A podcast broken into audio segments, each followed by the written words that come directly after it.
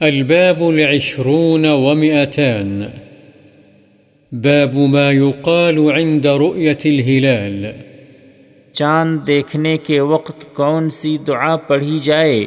عن طلحة بن عبيد الله رضي الله عنه أن النبي صلى الله عليه وسلم كان إذا رأى الهلال قال اللهم أهله علينا بالأمن والإيمان والسلامة والإسلام ربي وربك الله هلال رشد وخير رواه الترمذي وقال حديث حسن حضرت طلحہ بن عبید اللہ رضی اللہ عنہ سے روایت ہے کہ نبی اکرم صلی اللہ علیہ وسلم جب چاند دیکھتے تو فرماتے، اللہم اہل لہو علینا بالامن والایمان والسلامت والاسلام، ربی وربک اللہ، ہلال رشد و خیر.